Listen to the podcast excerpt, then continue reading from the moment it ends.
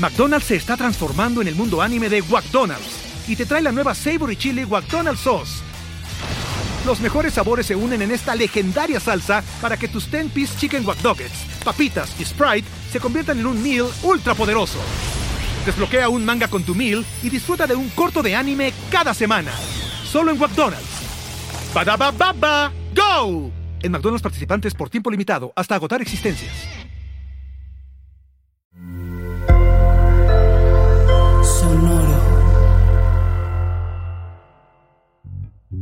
Creo que no pasa nada si, si pierdes el rumbo, ¿no? O sea, yo sí creo que al final el manejo del dinero no, es perfecto, no es como de ya una vez me senté y me iluminaron, hice mi primer presupuesto, saqué mi tarjeta de crédito, nunca cometí un error, nunca me sobreendeudé, jamás en la vida dejé de, se me olvidó pagar una mensualidad, este, ¿no? Y creo que el punto es darte cuenta de que cometiste un error otra vez, ¿no? Y que no importa cuántas veces eh, vuelva esto a suceder, mientras sepas que puedes regresar al camino, ¿no? Bienvenidos a Rockstars del Dinero, en donde estamos descubriendo que hacer dinero no es magia negra, hacer dinero es una ciencia. Hay una fórmula para crear y hacer crecer el dinero y en este programa la ponemos en práctica para convertirnos juntos en Rockstars del Dinero.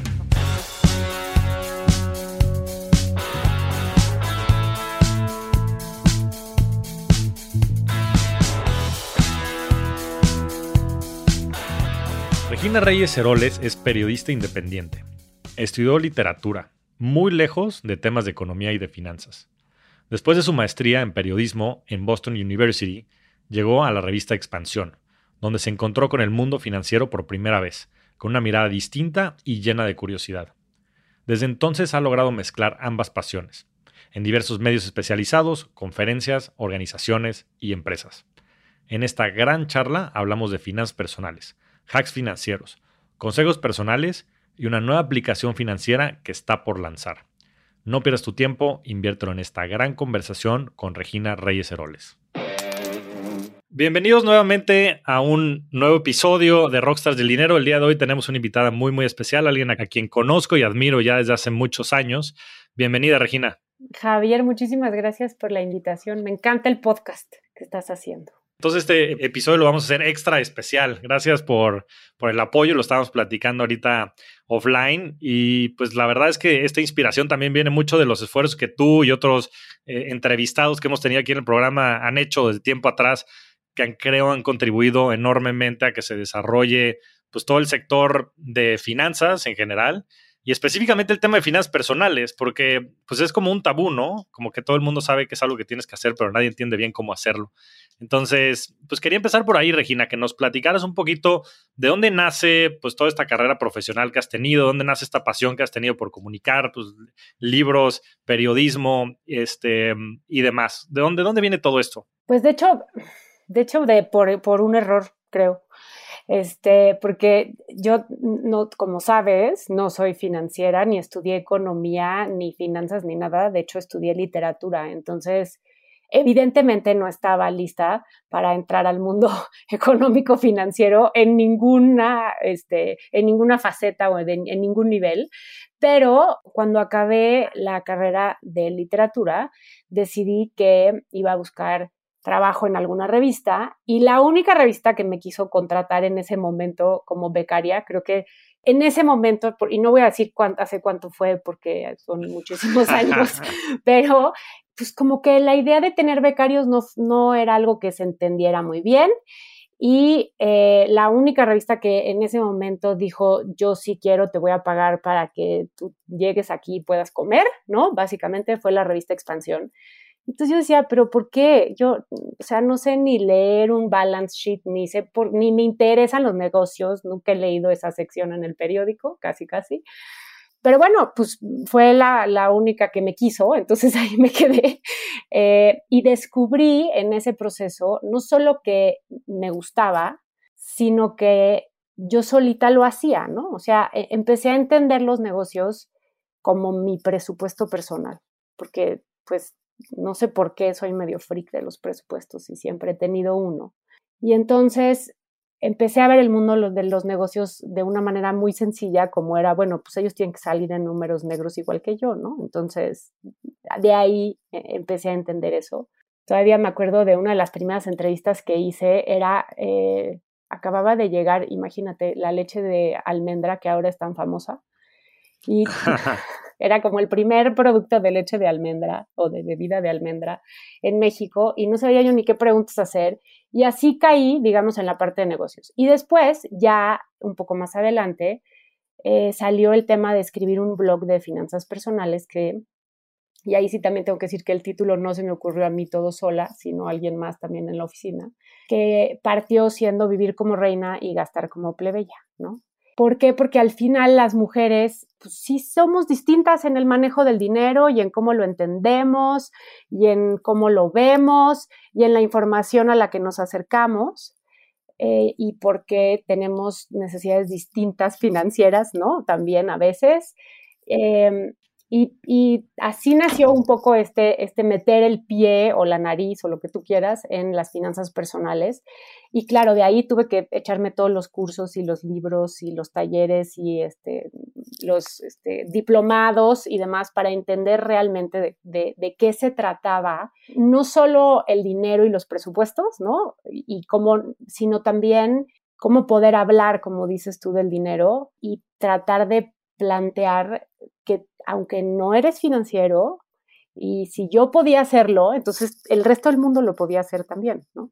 Sí, y creo que le diste al clavo, porque creo que, como bien dices, es mucho más importante inclusive la forma en la que lo comunicas, ¿no? Y la que, en la que lo internalizas como persona, que inclusive el contenido, ¿no? Yo creo que la parte técnica se puede aprender.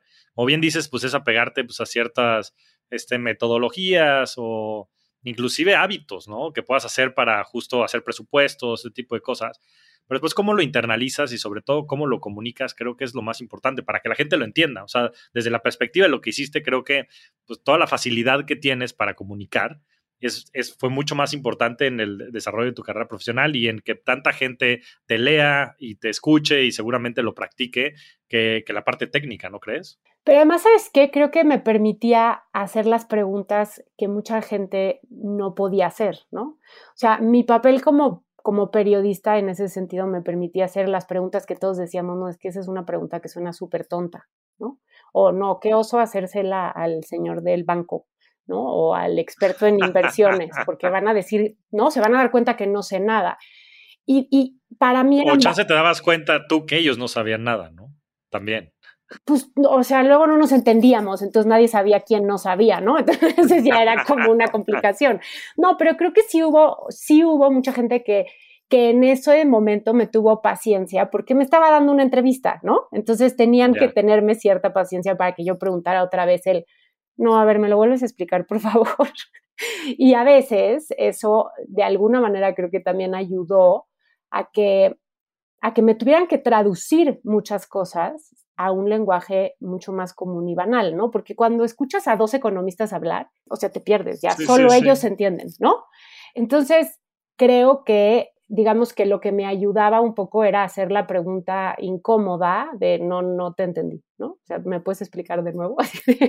Pero creo que eso es lo importante, ¿no? Dicen que que si no, si no lo puedes explicar a un niño de 5 años, no lo entiendes. Y a veces pareciera que muchos de los, como del lenguaje y del argot que hay, sobre todo alrededor como las inversiones y la parte más sofisticada de finanzas, es como parte del modelo de negocio, ¿no? Al final del día terminan cobrándote, pues, tal vez porque pues, es tan sofisticado el lenguaje, como decías ahorita, de los economistas, de los analistas, que, que lo hacen muy complejo y lo hacen poco entendible para la gente de a pie. Y yo creo que el verdadero reto es justo cómo lo traduces y cómo lo puedes explicar con peras y con manzanas para que la gente lo pueda poner en práctica, ¿no? Que es al final del día, pues, la intención o el objetivo. Justo, creo que ese era un poco el tema, ¿no? Así que entre economistas llegan y te dicen, no, o financieros, lo que tú quieras, ¿no? No, es que mira, vamos a aprovechar el interés compuesto de tu inversión y tú, ¿ah? ¿no? En renta variable. y tú, ¿ah? Entonces, eh, justo lo que creo es eso. Además, también hay otra cosa que, a ver, de ese momento a hoy eh, hay un brinco enorme que es todas estas, este mundo tecnológico financiero que tú conoces también, en donde te ponen en la palma de tu mano ya eh, la capacidad de tomar decisiones sobre tu dinero, ¿no? Entonces, incluso hoy todavía es mucho más importante por lo menos entender el contexto en el que vas a tomar esa decisión financiera. Sí, totalmente. Y creo que nos sea, todos estos medios de comunicación, como decías. ¿El blog, ¿El blog cuándo lo sacaste, Regina? El blog lo saqué como en, híjole, qué terror, te juro que no me acuerdo, pero 2007. Ah, wow. No, pues sí, sí tiene tiempo. ¿Y después el libro cuándo salió? El libro me tardé más, fíjate. La verdad es que el blog funcionó durante un tiempo. El libro fue, ¿qué tal? Yo cuento ya el libro con el número de los niños. ¿no? El libro fue con mi segundo niño. Este, entonces, el libro fue hace ocho años que se publicó. ¿Y el libro me imagino que fue una consecuencia del blog o cómo salió la idea del libro? Tuve suerte, me buscó la editorial porque estaban, querían un libro para mujeres y el blog eh, estaba enfocado en mujeres, ¿no? Entonces, se habían dado cuenta, digamos, esto ya te estoy diciendo que es 2012, más o menos, eh, que, que finanzas personales funcionaba, porque a ver, antes de esto, que trabajé en una revista que ya ni existe, que se llamaba Dinero Inteligente, fue una de las primeras revistas de finanzas personales. ¿no? Que salieron. Y, me acuerdo que la revista, a ver, no funcionó porque cuando llegaban con las empresas a decirles, digo, al final, pues todos sabemos que estos medios de comunicación viven de la publicidad, ¿no? Y le decían, oye, pon tu anuncio en la revista Dinero Inteligente. Y decían, ¿y yo por qué voy a anunciarme en una revista de tacaños? Y todo el mundo decía, ¿cómo por qué? Pues, pues es gente que cuida su dinero, o sea, yo quiero gente que gaste su dinero, ¿no? Entonces, Mira digo, o sea, estoy reduciéndolo, ¿no? Y llevándolo al máximo de los extremos, pero un poco todavía ni siquiera teníamos esa, e, e, ese concepto de que una persona que leía de finanzas personales, al contrario, es la persona que tenía dinero probablemente para comprar el producto que se iba a anunciar en la revista. Claro. Este, entonces digo, eso ha cambiado mucho y creo que el libro fue un poco consecuencia también de eso, ¿no? Ya no solo queríamos hablar de finanzas personales, queríamos encontrar si el manejo del dinero era distinto entre hombres y mujeres o si necesitábamos una voz solo para mujeres, que al final creo que no es cierto porque no hay géneros ni sexos ni nada dentro del manejo del dinero, pero sí hay muchas emociones. Claro. ¿Y cuál ha sido tu, reflexión al respecto en ese sentido? O sea, porque sí las necesidades sí son distintas, ¿no? Y no sé si estén apegadas a, temas de género o no, pero tú, ¿tú qué opinas? A ver, yo creo que al final finanzas personales tiene esta palabra, ¿no? Que es personales. Entonces, sí son muy personales, ¿no? Y va a influir, digamos, de alguna manera en la decisión que tomes tu historia de vida. Entonces, pues sí, a lo mejor si viste a tu mamá ahorrar, serás una persona que sea más propensa al ahorro, o a lo mejor no, porque odiaste ver a tu mamá ahorrar, que contaba cada centavo y cada peso, y tú dices, mi mamá nunca disfrutó la vida y entonces tú despilfarras, ¿no? Pero nos tenemos que entender en ese contexto de que venimos de una herencia financiera también, de lo que vimos en casa, y ahí creo que también sí implica, eh, yo creo que ser mujer sí es importante. ¿Por qué? Porque te educaron diferente. En algún momento te dijeron eh, o no te dijeron si valía la pena o no valía la pena que tú pensaras en inversiones o no, porque ese tema no era o si era para mujeres, ¿no? O que puedas a lo mejor tener eh, una versión al riesgo distinta. O sea, todas estas son cosas que al final son personales y que creo que las mujeres abordamos desde, así como aportamos diversidad en otras cosas, ¿no? abordamos desde un, punto de vista distinto. Entonces, em, creo que todos debemos de tocar los mismos temas, pero más bien es encontrar qué es lo personal dentro de las finanzas personales que para ti es importante o, qué, o, qué es lo que más trabajo te cuesta, ¿no? Porque a algunos nos cuesta más trabajo unas cosas que otras. Claro, creo que le diste al clavo. O sea, la, parte personal de las finanzas, ¿no? De las finanzas personales.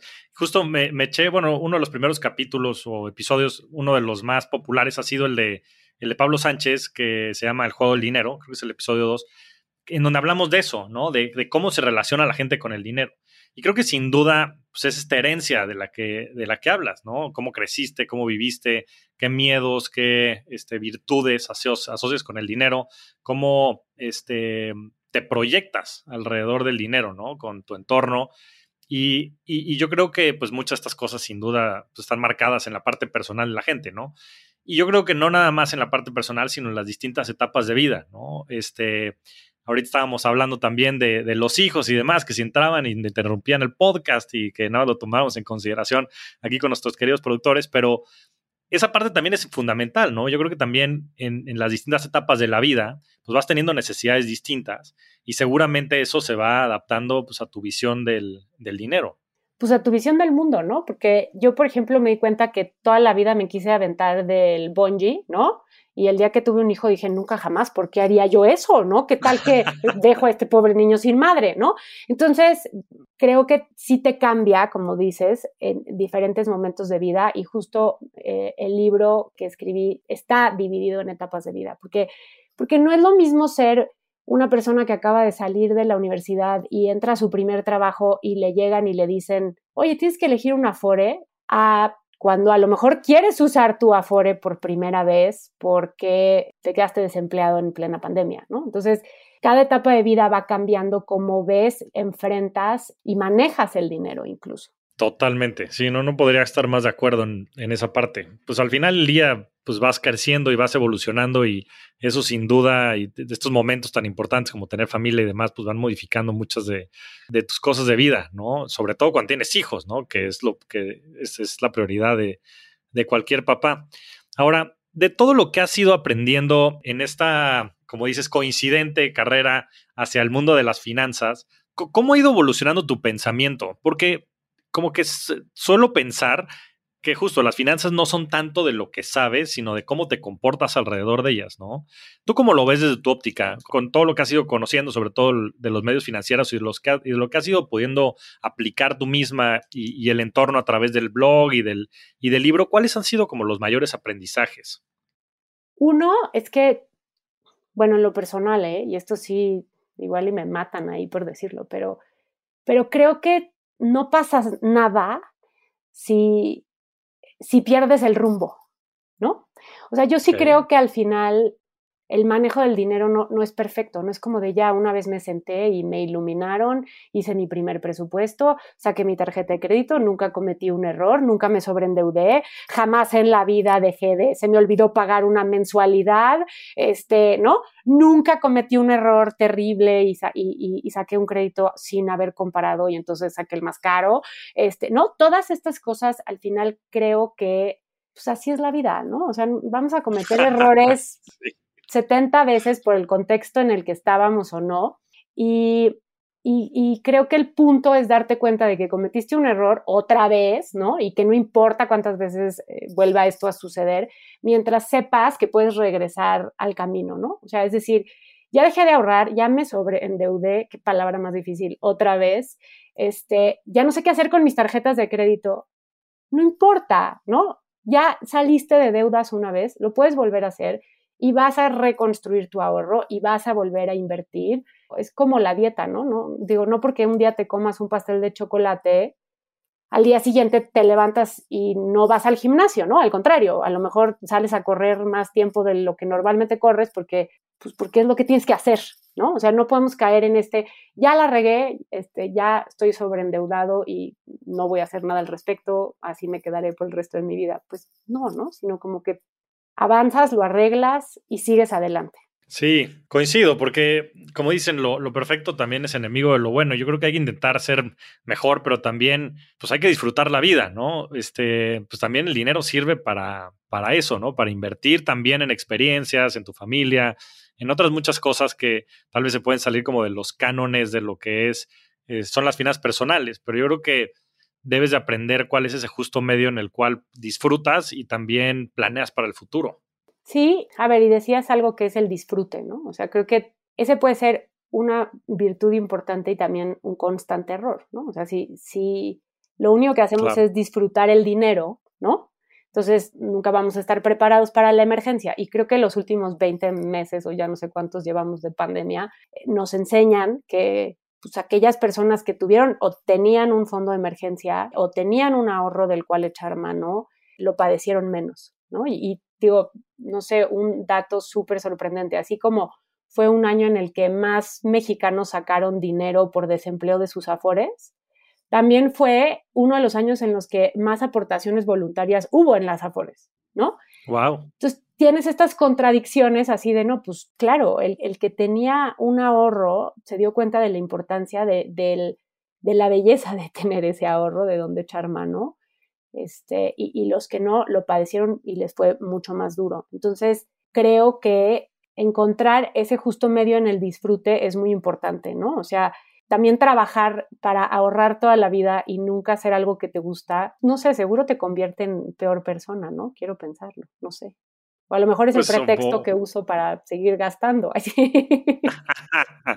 sí, sí, sí, puede ser. O por lo menos, me, digo, este, el, dinero no compra la felicidad, pero, pero vaya que ayuda, ¿no? Por lo menos a quitar como temas de, de ansiedad, de paz mental. Este, salía una, una encuesta que hemos citado aquí varias veces de, de BlackRock, no, no me acuerdo qué año fue, de cuáles son las principales causas de estrés. Por encima de la salud y la familia está el dinero, ¿no? Porque, porque la falta de dinero, este, vaya como pesa. Qué cosa más extraña. Hoy te juro, saqué ese dato de esa encuesta de BlackRock, no sé, es, creo que es 2017, este, sí. creo. Pero bueno, el tema es que, y además los mexicanos somos últimamente los más estresados. ¿Ah, sí? Sí, estamos, en otras encuestas salieron ahorita, no me acuerdo de qué otro, la verdad, pero era algo así como 8 de cada 10 mexicanos dice que tiene estrés por, por el dinero. Entonces, sí nos afecta emocionalmente muchísimo esta pues, esta carencia o esta necesidad o esta incapacidad de enfrentar compromisos financieros, ¿no? Entonces, este, pues sí es importante hablar de eso, y este es un espacio que digo que padre que lo estás haciendo, pero, pero es una manera justo de decir, oigan, a ver, pues sí es difícil, ¿no? O sea, manejar una tarjeta de crédito sí es difícil y, y, y, y que y que no llegues tarde un día a pagar, yo qué sé, este, no sé, tu préstamo de la universidad, ¿no? Te prestaron para pagar la universidad y que pues no llegues tarde un día, pues seguro va a pasar, ¿no? Pero mejor aprende de esos errores y ve cómo estableces una estrategia que te funcione, ve qué alarmas prendes para que ya no se te olvide o, ¿no? Este, y, y también entiende cómo te sientes cuando no tienes dinero para hacer algo que necesitabas o querías hacer. Y entonces, ¿cómo buscas una estrategia para ayudarte y decir, ok, ya me di cuenta que yo sí soy, sí me duele la panza, ¿no? Cuando, cuando no me alcanza para ir a hacer esto que quiero hacer. Entonces, ¿cómo logro un ahorro para que la próxima vez no me duela la panza? Oye, Regina, y regresando al punto de los mexicanos y el estrés, que ese, ese me interesó. ¿Crees que sea un tema cultural? Porque yo, ahorita que lo estuve pensando mientras hablabas, pues tal vez tiene que ver con muchos de los como rasgos este, y valores del, mexicano, ¿no crees? O sea, pues un poco el, el, disfrutar, el ser más alegre, más como despreocupado en ese sentido, y que tal vez eso se vea reflejado en que los mexicanos, pues como que priorizan mucho el disfrute y no tanto el, el ahorro, o crees que no va por ahí, o cómo lo ves? No sé, tengo, tengo un problema en caer en que, ay, es que esto es cultural, ¿sabes? Porque me parece como un pretexto, ay, veces que soy mexicano y entonces pues ya por eso no ahorro, ¿no? Este, me, me, parece que es un pretexto, ¿no? O sea, pues ya, por eso no ahorré porque era mexicano. Ah, pues no, o sea, no ahorraste porque no creíste que era una prioridad, ¿no? Y para ti no era una prioridad y entonces no lo hiciste, pero eso no tiene nada que ver con que hayas nacido en México o hayas nacido en otro lado.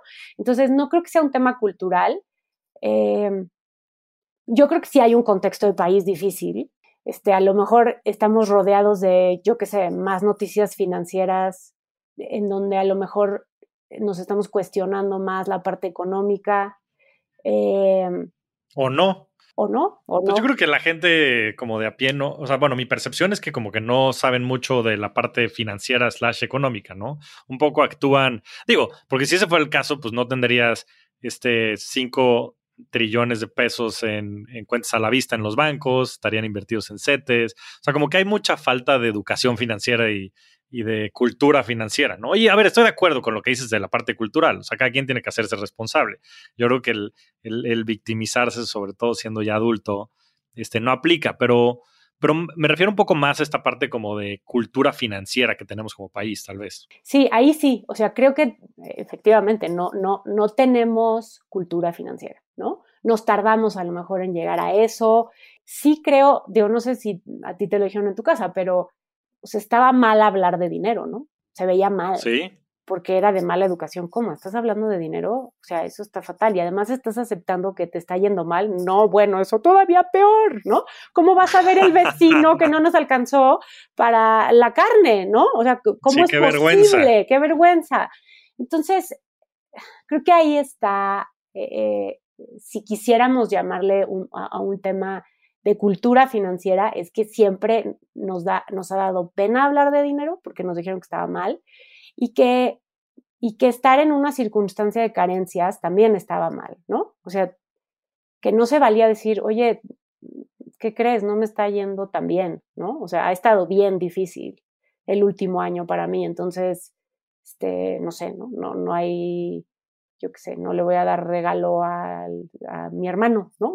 Este, en su cumpleaños, porque pues, la verdad es que ha estado durísimo el año, ¿no? Eso, eso no se valía, o, o, no sé si se valga ya, no lo sé, pero, pero lo estamos aprendiendo y estamos cada vez más interesados en el tema y, y sí creo que, eh, digamos, estamos mucho más financieramente educados hoy que hace 20 años. Sí, no, sin duda vamos en la dirección correcta, pero ¿cómo se resuelve el, el tema de la cultura financiera? No, bueno, si, México si, si supiera eso, así ni no tú ni yo estaríamos hablando del podcast, sino estaríamos, no sé, o sea, disfrutando de nuestra riqueza, este, de haber descubierto, descubierto el secreto, ¿no? O, o, serías presidenta de México? No, no creo, porque... No, eso no. Eso necesitas tener un, un carácter distinto al mío. y también ser menos adversa al riesgo, ¿no? Si no te aventaste del bungee, yo creo que a la presidencia tampoco. Tampoco, exacto. Es un paralelismo perfecto. No, pero, pero no lo sé, ¿eh? O sea, a ver, también hay toda una teoría de que, y digo, ya está estudiado por otros, ¿no? Pero ¿será que no nos los dieron en la escuela? ¿No? ¿Será que era algo que tenían que enseñarnos desde que entramos a primaria? Pues no lo sé, ¿no? ¿Será que fue culpa de las abuelitas que no separaban los sobres y no nos decían para qué era el dinero? O sea, ¿no? No sé, es muy complejo entender, pero lo, lo que creo es que, o sea, sí estamos retrasados en eso, lo sabemos, sabemos que tenemos, como dices tú, el dinero en, en, la cuenta de nómina o de cheques, ¿no? O sea, ahí está. Y con parado. la parado y perdiendo valor todos los días. Sí. Sí, con la inflación en máximos de los últimos, creo que son 20, 30 años, 7%, entonces tu dinero vale 7% menos todos los años. Eso es la, con la canasta básica porque para otros este, segmentos de la población, ¿no? En las rentas y otro tipo de cosas, educación, están subiendo muchísimo los precios. Salud. O sea, salud, si alguien ve los precios de salud este, del año pasado, digo, bueno, es que también el año pasado, fue los últimos años han sido una locura, pero no pensemos en los precios del cubrebocas, ¿no? Por ejemplo, que todos vimos cómo subió quién sabe cuántos, ¿no? 100, 200%. Pensemos en eh, las personas que tienen un seguro de accidentes o un seguro médico o un seguro este, de gastos médicos mayores, pon tú. En los últimos años, el incremento de, eso, pues es muchísimo más del 7%. Sí, y entonces regresamos al, al, tema de la preocupación, ¿no? Y de, y de cómo resolver esta ecuación en la que, por un lado, tienes que este, disfrutar y un poco ser permisivo, porque estoy de acuerdo, o sea, yo creo que los absolutos no construyen para nada, ¿no? Yo creo que no te tienes que mortificar.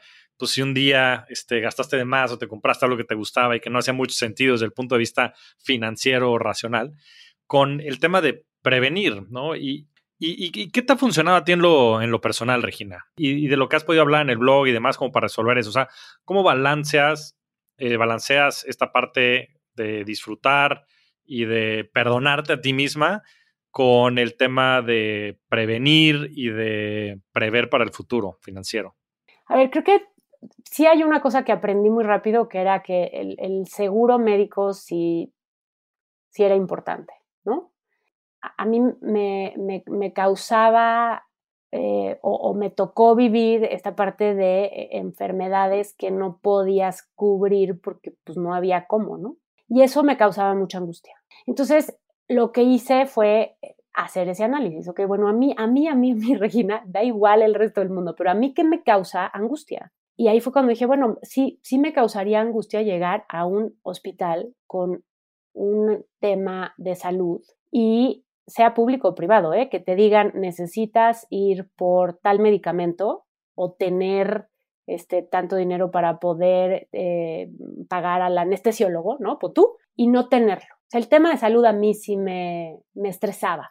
Entonces, eso fue una de las primeras cosas que cubrí. Dije, ok, bueno, ya voy a vivir un poquito más tranquila, porque este, si en algún momento tengo que utilizar el seguro, ya lo tengo, ¿no? Y entonces no voy a tener que desembolsar una cantidad importante o endeudarme de más, o no, o sea, estoy lista para, en la manera en la que a mí me gusta cubrir mi salud, enfrentar una eventualidad.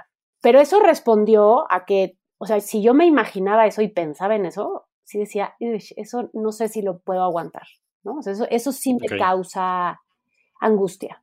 Pero ¿cómo llegaste a eso? O sea, fue a través de la vida y, de entenderte, porque después a la, gente nos cuesta mucho entendernos a nosotros mismos y, nuestras necesidades.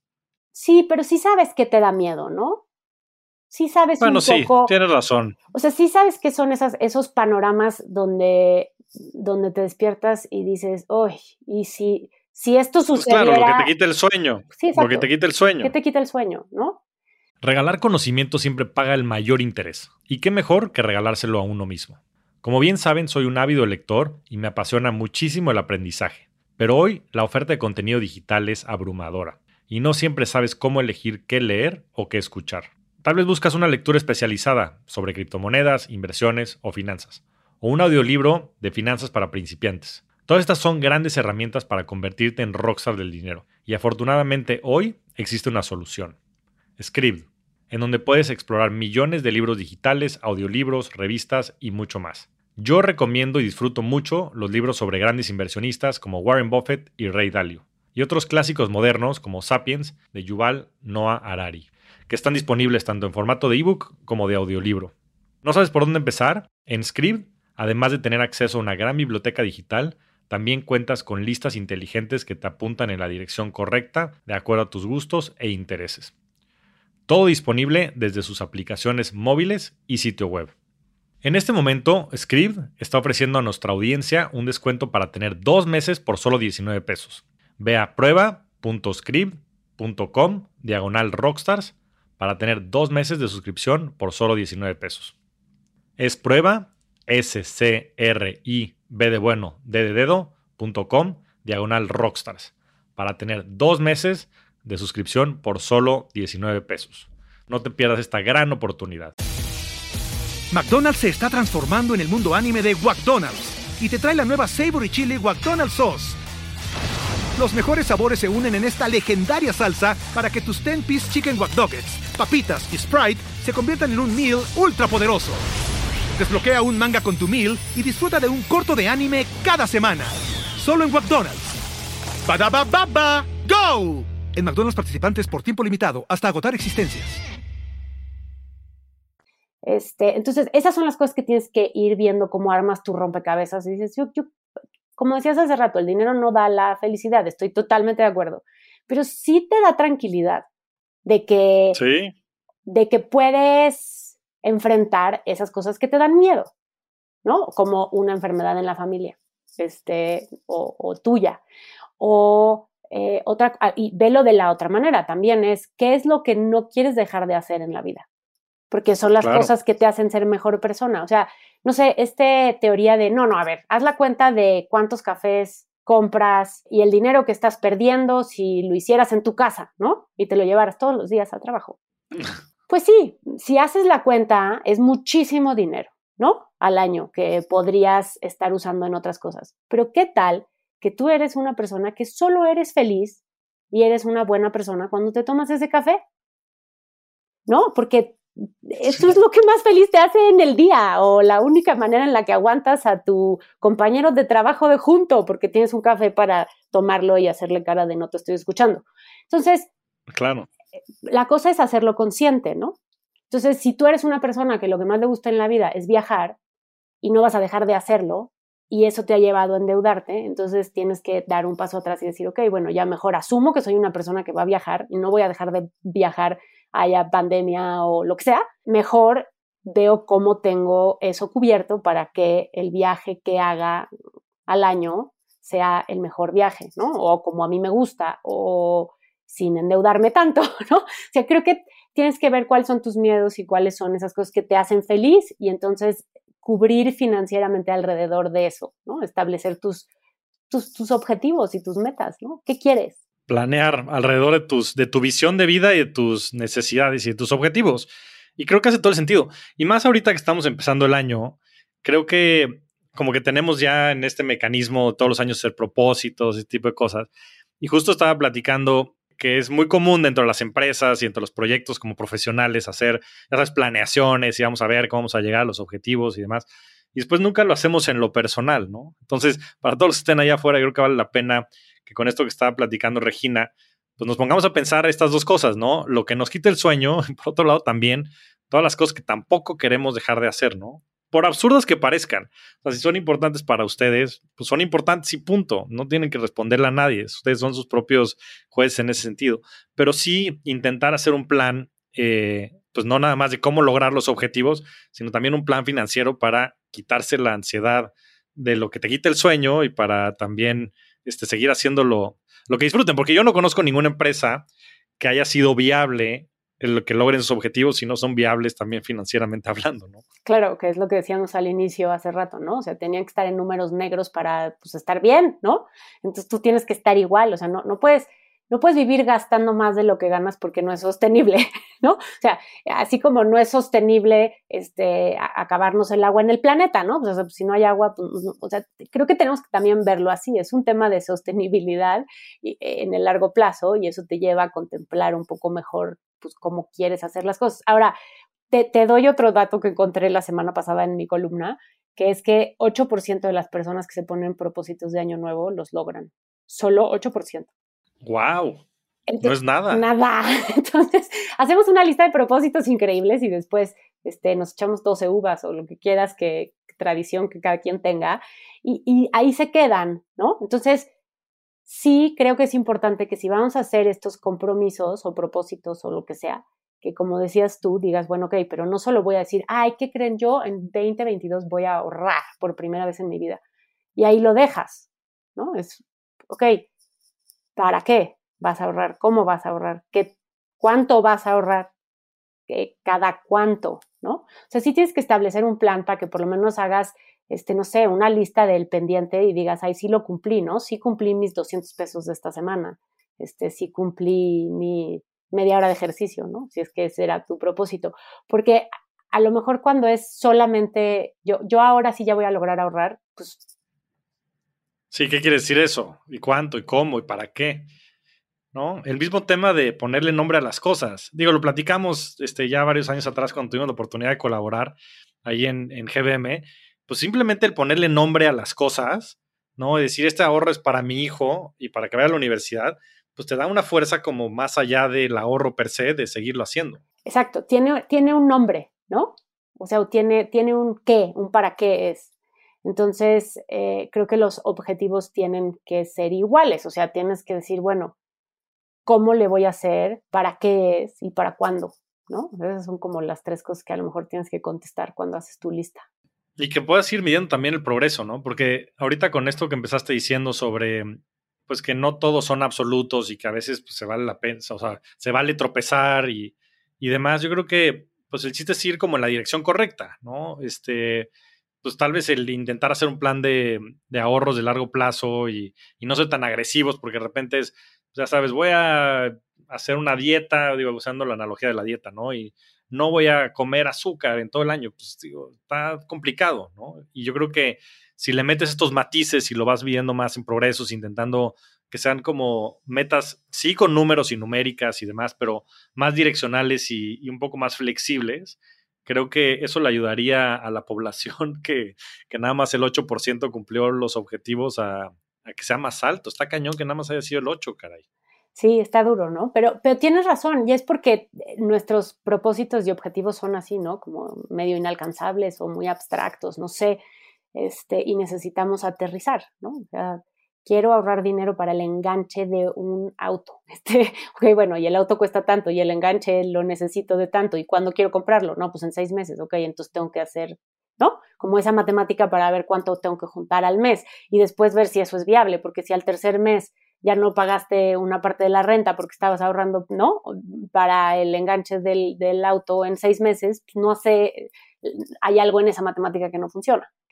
Este, entonces sí, pues sí, creo que tenemos que hacerlas, como dices tú, muy aterrizadas y logrables, ¿no? O sea, también, a ver, de a poquito, de a poquito a poco se puede y, y vas creando ese hábito de la planeación y de la estrategia y de y además digo, no sé, yo no hay nada que me guste más que tachar mi lista o ponerle una palomita a algo que ya hice, ¿no? Sí, del pendiente de la semana o lo que sea. Entonces, también cuando logras un objetivo financiero tienes que sentir tan, un poco, ¿no? Ese, ese placer que te empuja a que te establezcas una siguiente meta financiera. O sea, ya logré mis primeros tantos pesos. Entonces ahora voy por lo que sigue. Eso está increíble. Claro, creo que ese es un muy buen framework. Creo que el, yo creo que mucho el problema es justo eso, es lo abstracto que son después estas metas y, y demás. Yo creo que el ponerle nombre, el ponerle número, el ponerle el, para qué, ayuda mucho, pero esto último que dijiste aún más. O sea, que no nada más sea una super meta este, que parezca inalcanzable, sino irla también dividiendo en estas este, pequeños checklists o, o milestones que puedas ir logrando, ¿no? Y irlo festejando, porque eso te va, o sea, te va produciendo placer también en el camino, satisfacción. Y voy a poner un ejemplo para hacer el anuncio yo, pero recuerdo que cuando colaboramos juntos, este, digamos, en GBM lo que hacían era felicitar, ¿no? Mandaron un mensaje así de, lo hiciste súper, ¿no? Acabas de ahorrar, lo hiciste súper bien, bien por ti, ¿no? Entonces, confetis. Sí. Este, Y eso creo que es parte de, también se vale como decir, oye, nunca lo había logrado y ya logré mis primeros mil pesos, ¿no? Porque me quité 100 cada semana y así logré mis primeros mil pesos. Oye, qué buena onda, nunca lo había, ¿no? Sí, o sea, sí se vale celebrar esas, esos pequeños logros porque es lo que te permite irlo haciendo cada vez más grande, ¿no? A mí si me dices, oye, está padrísimo, ¿cuándo vas a lograr tu primer millón de dólares? No, bueno, o sea, pues nunca, Nunca, ¿sabes? No sé ni cómo se ven, ni para qué sirven, ni, ni, o sea, ni qué tan grande cuenta de banco necesito para tener esa cantidad, ¿no? Pero hay otras cosas que, te que hacen más tangible el, los logros financieros, ¿no? Como, como un viaje o como este, este, este primer ahorro, tu primera inversión, ¿no? Cuando dices, wow, o sea, no solo ahorré e invertí, sino que me dieron un premio. Cuando ves esos rendimientos, dices, órale, creo que esos son incentivos y esos son los incentivos que tenemos que buscar. Totalmente. Yo lo, comentaba hace poco en Twitter, que bueno, por, cierto, si no siguen a Regina, síganla en Vivir como Reina. Ahí en Twitter también. Creo que el peor error al invertir es no comenzar a hacerlo antes, ¿no? Y a veces es tan fácil como pues, esos primeros mil pesos, esos primeros cien pesos. Porque una vez que empiezas a lograr estos pues, distintos hitos, eh, pues es más fácil seguirlo haciendo y que empieces a, disfrutar también de los beneficios de poder hacerlo, ¿no? Desde temas de certeza, de seguridad, este, de poder tener estos temas resueltos, como tú decías, inclusive pues, poner las finanzas en orden, ¿no? Estos temas de seguros y, y otras muchas cosas. Pero creo que la clave es que como hemos estado platicando, no hay como un one size fits all, ¿no? No es como si, ah, pues mira, ya compré este paquete y esto va a resolver mi vida financiera, sino empieza por entender estas necesidades, por crear un plan que tiene que ser pues, personal en ese sentido, pues en función de lo que puedas o lo que no puedas ah, este, hacer, de cuáles son tus necesidades también en temas de gasto y, ir festejando estos pequeños pasos que vas dando hacia lograr tus objetivos financieros. Yo coincido, ¿eh? O sea, creo que a ver, no es fácil, ¿no? Y, digo, un día te sale una pandemia, ¿no? Y te quedas sin chamba y entonces la pasas fatal. O sea, eso es un poco, e, esas son esas como, eh, no sé, ¿no? Como curvas que no esperas, ¿no? O sea, nadie te avisó que venía una curva, pues bueno, pues sí, tuviste un accidente. Pero la idea de que no, de que puedes recuperarte, la idea de que puedes este, levantarte, hacerlo de nuevo, eh, ¿no? Como, como arreglar tu tu desajuste financiero, por llamarlo de una manera, y que puedes, además, no solo eso, sino eventualmente obtener premios por estarlo haciendo bien, me parece que es, una, es un incentivo padre, ¿no? O sea, es como cuando regresando a lo de la dieta ves que el pantalón ya no te queda, dices, ay, qué buena onda, ¿no? Este, ahora ya puedo salir a gastar, ay sí. no, exacto. Pero creo que esa es la, la, parte importante. Yo creo que es, es algo que de repente como que no queremos aceptar. O sea, sí implica chamba. Implica chamba de introspección, de ver qué es lo que necesitas. Implica chamba de disciplina, ¿no? Y también de, pues de hacer numeritos y de llevar el Excel y, una serie de cosas que a veces dan flojera, pero que creo que creo que son bien importantes para poder lograr estos objetivos. Ahora quería pasar a una a un nuevo formato que vamos a inaugurar contigo, que son de preguntas rápidas. O sea, quiero aprovechar pues que te tengo por aquí para preguntarte algunas cosas y que puedas compartir con toda la audiencia pues algunos temas que, te quiero preguntar.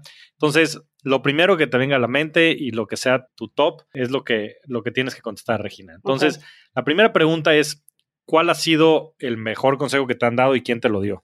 El mejor consejo que me han dado es, y qué chistoso porque no tiene tanto que ver con finanzas personales, pero es dedícale, o sea, un momento de tu semana, una reunión, una junta, un algo al networking. O sea, date ese tiempo en tu vida profesional para hacer un poco de networking.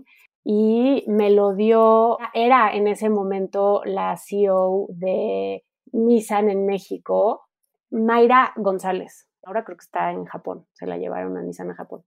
Pero ella me dijo, tienes que dedicarle una hora de tu tiempo al networking, no hay de otra en tu vida profesional, en lo que sea, te va a ayudar. O sea, tienes que regresar a eso, ¿no? Darte chance de ver cómo conectas con más personas, porque de eso aprendes y de eso creces. No podría estar más de acuerdo, hay que invertir en eso, porque creo que las relaciones terminan ayudando no nada más en temas de conocimiento, sino también en, en temas profesionales y personales.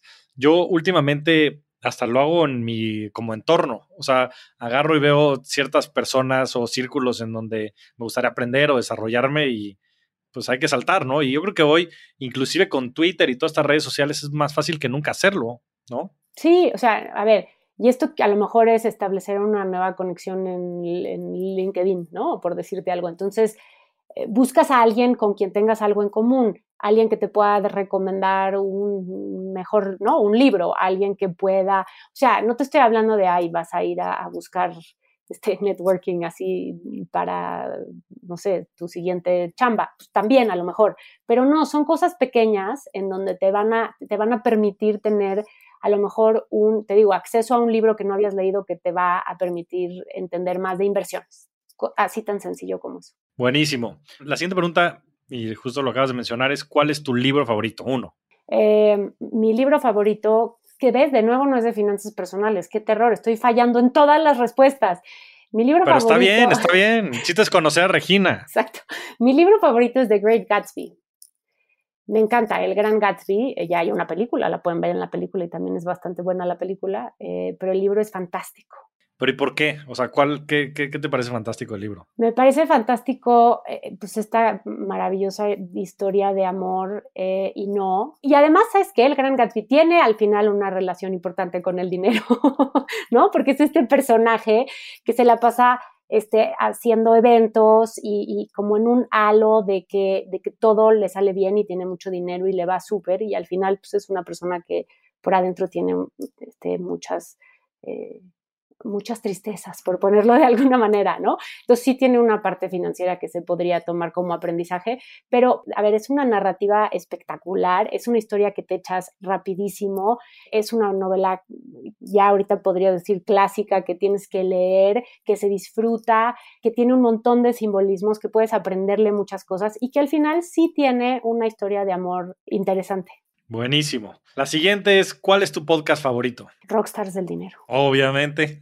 Pero después de Rockstars del Dinero. Después de Rockstars del Dinero, no, ¿sabes cuál me gusta muchísimo? Es más, creo que no era podcast, sino era programa de radio. Era el de este, Smart Money. Ok.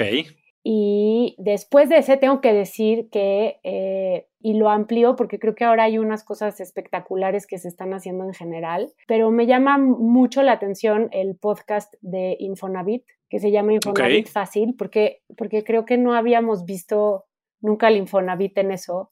Eh, y está interesante lo que están haciendo. ¿Y de qué hablan en el programa? En el programa? De cómo, usarlo. de cómo usar el Infonavit, ¿no? Sobre todo, este, son episodios cortitos, te los echas de volada. a ver, es para usuarios, ¿no? Pero ahora que están cambiando tanto las cosas y que aunque hayas cotizado una vez, podrías utilizar tu dinero de Infonavit y demás, está interesante saber qué está sucediendo, ¿no? Entonces, eh, sí está enfocado un poco en entender las, las entrañas del Infonavit, pero tienen como un, un halo ahí alrededor siempre de finanzas personales en donde te están ayudando a entender que la planeación y eh, poder utilizar bien estos recursos que tienes eh, te pueden servir para, para pues, ¿no? una planeación financiera a largo plazo.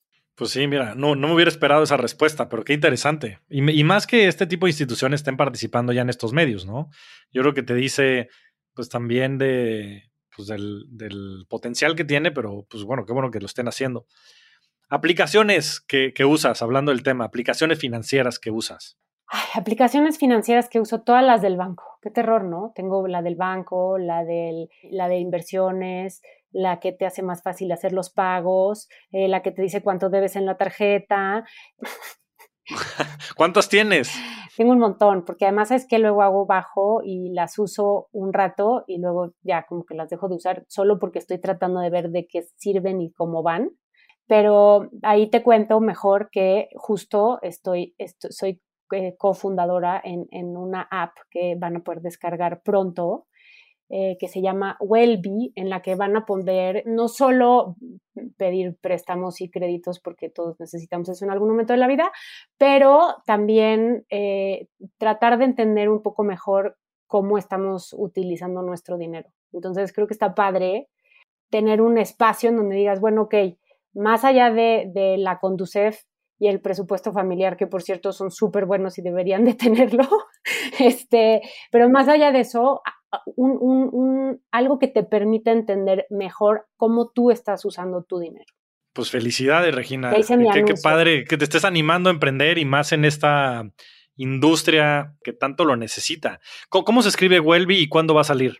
Sale en el primer trimestre del año, este, espero lo antes posible, ¿qué tal? Eh, Welby se escribe U-E-L-L-B-E-E, -E, ¿ok? Y, y como B-E de abejita. Este, Está súper difícil de letrear esto, ¿verdad? Pero bueno, el chiste es, un, es tratar de pensar en eh, bienestar financiero y, y, tiene una connotación de well-being en inglés. No, pues padrísimo, padrísimo. Avísanos cuando salga y por supuesto te ayudaremos a, hacer eco. Yo creo que hace falta mucho este tipo de productos y, seguro que con el conocimiento y demás que tienes podrás poner mucho, mucho allá afuera. Eh, ahora, inversiones. Este, ¿Cómo se ve el portafolio de inversión de Regina? Eh, bueno, yo sí tengo metas, establezco metas de corto, mediano y largo plazo. Entonces, tengo un fondo de ahorro para mis hijos este, que está a largo plazo, o sea, mm, digamos que ya, ya estoy como a la mitad del objetivo, pero estaba establecido a 10 años. Entonces, ese portafolio sí tiene como un 40% en renta variable acciones, en fondos. No creas que estoy como tiburón de Wall Street ahí tratando de entenderle yo porque no tengo el tiempo. Entonces, son más bien fondos de inversión, pero... Em, que sí estoy revisando para que de alguna manera esté muy diversificado y que esté pensando en este largo plazo. De ahí tengo un, siguiente que se llama, sí, tal cual, así mi, mi ahorro para el día lluvioso. Y ese ahorro para el día lluvioso no lo tengo en CETES, porque pues eso ya ni la inflación te cubre, ¿verdad? Pero eh, lo tengo un poco más a la mano y más líquido. Entonces trato de que este, sí, tiene, sí tiene un poquito de renta variable, pero el porcentaje es menor. Y bueno, te decía yo que la parte de salud es algo que me importa bastante. Entonces, en ese sentido, sí, sí tengo eh, digamos que todos los aspectos cubiertos en términos de seguros, soy una buena clienta del mundo de los seguros, que te digo. Eh, pero, Está bien, cubren, cumplen su necesidad. Exacto, cumplen su necesidad, pero no tengo, por ejemplo, seguros eh, de los de educativos, ¿no? Porque sí estoy pensando en la universidad de mis hijos, pero no lo hago vía el seguro, sino que ahí sí tengo otro objetivo dentro de las inversiones en donde les estoy poniendo una cantidad eh, chiquita al mes porque estoy segura de que ellos van a en algún momento tener una beca o algo, espero, porque si no, no va a haber cómo. este, pero para que puedan empezar con algo, ¿no?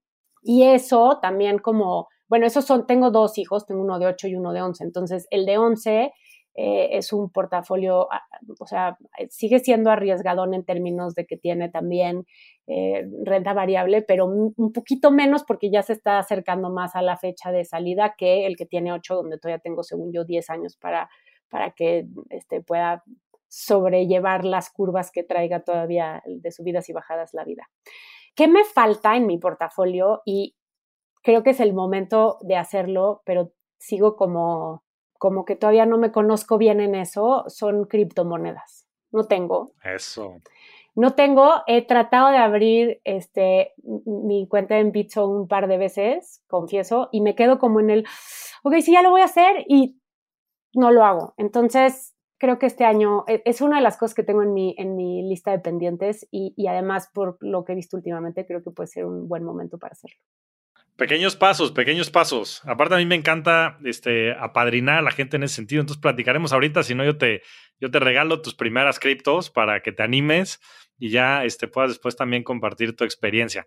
Pero como decías, pues lo, importante es empezar, ¿no? Y hay muchísimas cosas que aprender y muchísimas este, cosas que considerar, sin duda, en las criptos, pero creo que hacia adelante puede ser algo interesante. No, esto no es un, consejo de, inversión, eh, nada más hay que siempre hacer el pequeño disclaimer, pero creo que todas estas tecnologías innovadoras siempre es importante considerarlas. Pero me encantó tu respuesta, Regina, porque creo que es la primera invitada que en el tema del portafolio de inversión hablas de tus metas, ¿no? Y que tienes portafolios por metas. La mayoría de la gente lo sigue viendo como un todo. Y creo que la manera de lograrlo es este, dividiéndolo de esta manera. Ahora o no sabemos, ¿verdad? A lo mejor en cinco años volvemos a platicar y te digo, la regué, tenía que haberlo hecho como todos los demás. no, hombre, si lo importante es saber para qué estás este, ahorrando, ¿no? Y qué es lo que quieres lograr. O sea, el dinero es un medio, no es un fin. O sea, yo, no, o sea, yo creo que la misma gente que quiere ser multimillonaria, pues no quiere ser multimillonaria por tener todo ese dinero parado en el banco, ¿no? Algo les dará desde el punto de vista personal o desde lo que puedan adquirir o desde la certeza o la seguridad, en fin, ¿no? De lo que está creando. Pero el dinero es un medio, yo creo que hay que verlo de esa manera. Yo creo que hay que poner esas metas y hay que trabajar hacia ellas. Pues es la manera de lograrlas. No, sí, tienes razón. Y otra cosa que hago que es medio extraña, o no sé, pero toda la gente me dice que soy mm, así como que me pela los ojos, es que nunca tengo más de una cantidad en mi tarjeta de débito y el resto lo tengo invertido. O sea, aunque sea. Excelente. Aunque sea en, este, insisto, ¿no? Fondo de CETES, deuda, lo que sea, pero que pueda yo sacar en ese mismo momento, pero no visible en la, en mi cuenta. O sea, uno, porque creo que entonces ya si te clonaron, la olvidaste, la dejaste en el cajero, lo que hayas hecho, el error que hayas cometido, ¿no? El, el, monto en riesgo es menor y, y, como me ha pasado, entonces ya aprendí la lección. Este, ¿sabes cuántas tarjetas de débito he perdido en los cajeros? Yo sí creo que podría ganarme el premio de eso, pero bueno. Este, eh, uno de eso. Y, y luego la, y la otra es porque también si ya tengo que comprar algo más del el monto que tengo establecido en mi tarjeta de débito, entonces tengo que hacer un movimiento, ¿no? Y hacer un movimiento, aunque sea meterme a la aplicación del banco para hacer eso, este, o de la institución financiera que ustedes quieran, este, fintech o lo que quieran, eh, implica un paso más. Entonces, por lo menos me da 15 segundos, un minuto o tres para pensar en, ¿en serio voy a hacer este pago o, o no? Y hay algunos que... Es un gran hack. Sí, sí he dicho, ay no, ya, mejor que flojera, luego vengo y me voy. Ese es, ese es un, un, buen hack. Pero esta primera parte de no tener dinero este, disponible, digo, por el hack que, que, mencionas y para pensar las cosas dos veces, porque pues sí, muchas veces nos dejamos ir por el impulso, pero sobre todo para no tener el dinero parado. O sea, es, es, es este, creo que algo bien, bien importante. En GBM este, tienen Smart Cash, que yo creo que es una muy buena opción, te da casi setes y lo tienes disponible este, para retirar cualquier día. Y en Bitso estamos por, por lanzar un, producto que se llama Bitso Plus, en donde también vas a poder este, generar intereses eh, con tus ahorros pasivos. Entonces, este, pues qué bueno que lo hagas de esa manera. Creo que es algo bien, bien importante. Ahora, la última pregunta, Regina. ¿Cuál ha sido tu mejor inversión? Y esto lo digo en el más amplio sentido de la palabra mi mejor inversión ha sido eh, mi marido, ¿qué te digo? no te lo juro. Eh, elegí a una, eh, o sea, y me eligió él o lo que sea, pero, pero es una persona con la que puedo sentarme a hacer estos planes, con quien puedo jalarnos de los pelos si quieres y, decir no estoy tan de acuerdo, pero que podemos discutir cómo vamos a hacer estas inversiones o cómo cada quien eh, va a ser responsable de, qué, ¿no? Entonces, la, mejor inversión que he hecho es eso, es, trabajar en conjunto para todas las otras metas financieras y hablar un montón y a veces no estar de acuerdo, pero respetar. Entonces, ha habido veces en las que yo, ¿sabes que yo no estoy de acuerdo, o él me dice, yo no estoy nada de acuerdo en eso, eh, estás siendo muy conservadora, ¿no? Yo creo en otras cosas y entonces dividimos y, we agree to disagree y entonces este, cada quien eh, toma decisiones distintas o eh, establece estrategias distintas para a lo mejor la misma meta, pero, pero cada quien por su lado. Y ha habido otras en las que, en las, que las hacemos y lo, lo, logramos juntos y creo que eso, o sea, meterle tiempo, meterle eh, emoción y sobre todo respeto y entendimiento a hablar y planear el dinero con mi pareja, y este, ha sido una de las mejores inversiones. Qué buena respuesta. Pues sí, sin duda hay que tener también socios de vida, ¿no? Por eso dicen que las empresas necesitan cofundadores, ¿no? Ahorita que dices que estás lanzando tu, empresa, yo creo que los planes de vida también lo requieren, ¿no? Siempre tener el apoyo y la opinión y hasta a veces el, como el challenge, ¿no? O sea, la, conversación, la discusión de, una pareja, pues fortalece muchísimo los planes de familia, los planes de vida. Este, qué, qué bueno que lo percibas así, ha sido, ha sido también mi caso. Entonces coincido plenamente contigo. Qué bueno que hayas encontrado un socio para este y un cómplice para lograr todas las cosas que te propones en la vida. Y bueno, pues no me queda más que agradecerte, Regina. Eres una verdadera rockstar del dinero. Este, gracias por todos estos años que has estado contribuyendo y colaborando a que se conozcan más de las, de las finanzas de manera general. Y felicidades por esta nueva etapa que vas a empezar ahora como emprendedora. Muy entusiasmado este, por Welby y por todo lo que viene. Este, mantenernos al tanto y gracias por, la por, por venir aquí al programa. No, gracias a ti, de verdad, el podcast está, está, increíble, qué bueno que lo estás haciendo. Este, me fui al más básico de lo más básico, pero bueno, ¿qué te digo? Este, mi relación con el dinero así es. Entonces, creo que si no, si no lo entiendes desde, desde, desde eso, en mi caso ha sido lo que ha funcionado. Este, espero eh, no sea sumamente aburrido para, para tu audiencia, que son súper expertazos más de, dinero y de finanzas. No, hombre, no te creas. Yo creo que muchas veces el problema es que lo, lo complejizamos mucho. Yo creo que hay que regresar a las raíces y, y, simplificarlo. Entonces, muchas, muchas gracias por toda tu, por toda la conversación, que creo que sin duda va a ser algo que le va a generar mucho interés a toda la audiencia. Gracias a ti por el espacio, en serio. ¿eh? Bye, bye. Muchas gracias a todos. Nos vemos semana a semana en este espacio para convertirnos juntos en rockstars del dinero.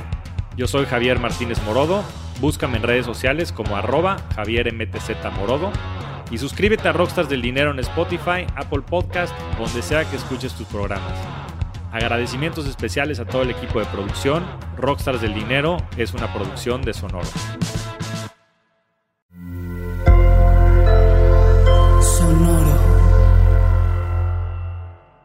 Hello, it is Ryan, and I was on a flight the other day playing one of my favorite social spin slot games on chumbacasino.com. I looked over the person sitting next to me, and you know what they were doing? They were also playing Chumba Casino. Coincidence? I think not. Everybody's loving having fun with it. Chumba Casino is home to hundreds of casino style games that you can play for free anytime, anywhere, even at 30,000 feet. So sign up now at chumbacasino.com to claim your free welcome bonus. That's chumbacasino.com and live the Chumba life. No purchase necessary. DTW, void, prohibited by law. See terms and conditions 18 plus.